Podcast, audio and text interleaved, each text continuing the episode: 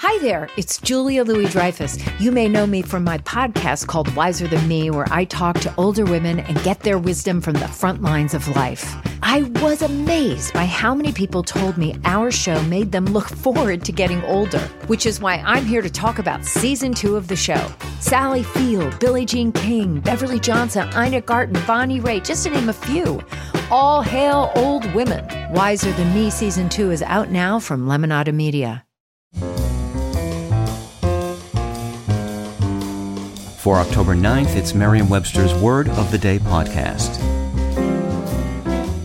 Brought to you by Merriam Webster's Unabridged Dictionary Online, America's largest dictionary, now continuously updated. Learn more at merriam-websterunabridged.com.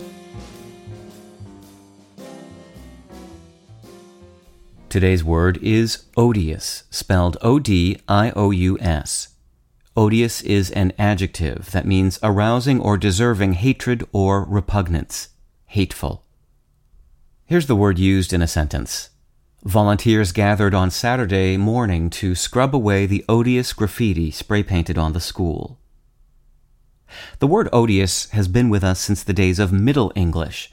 We borrowed it from Anglo French, which in turn had taken it from the Latin word odiosus, the Latin adjective came from the noun odium, meaning hatred.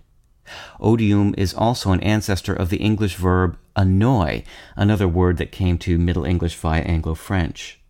And at the beginning of the 17th century, odium entered English in its unaltered form, giving us a noun meaning hatred or disgrace, as in ideas that have incurred such odium.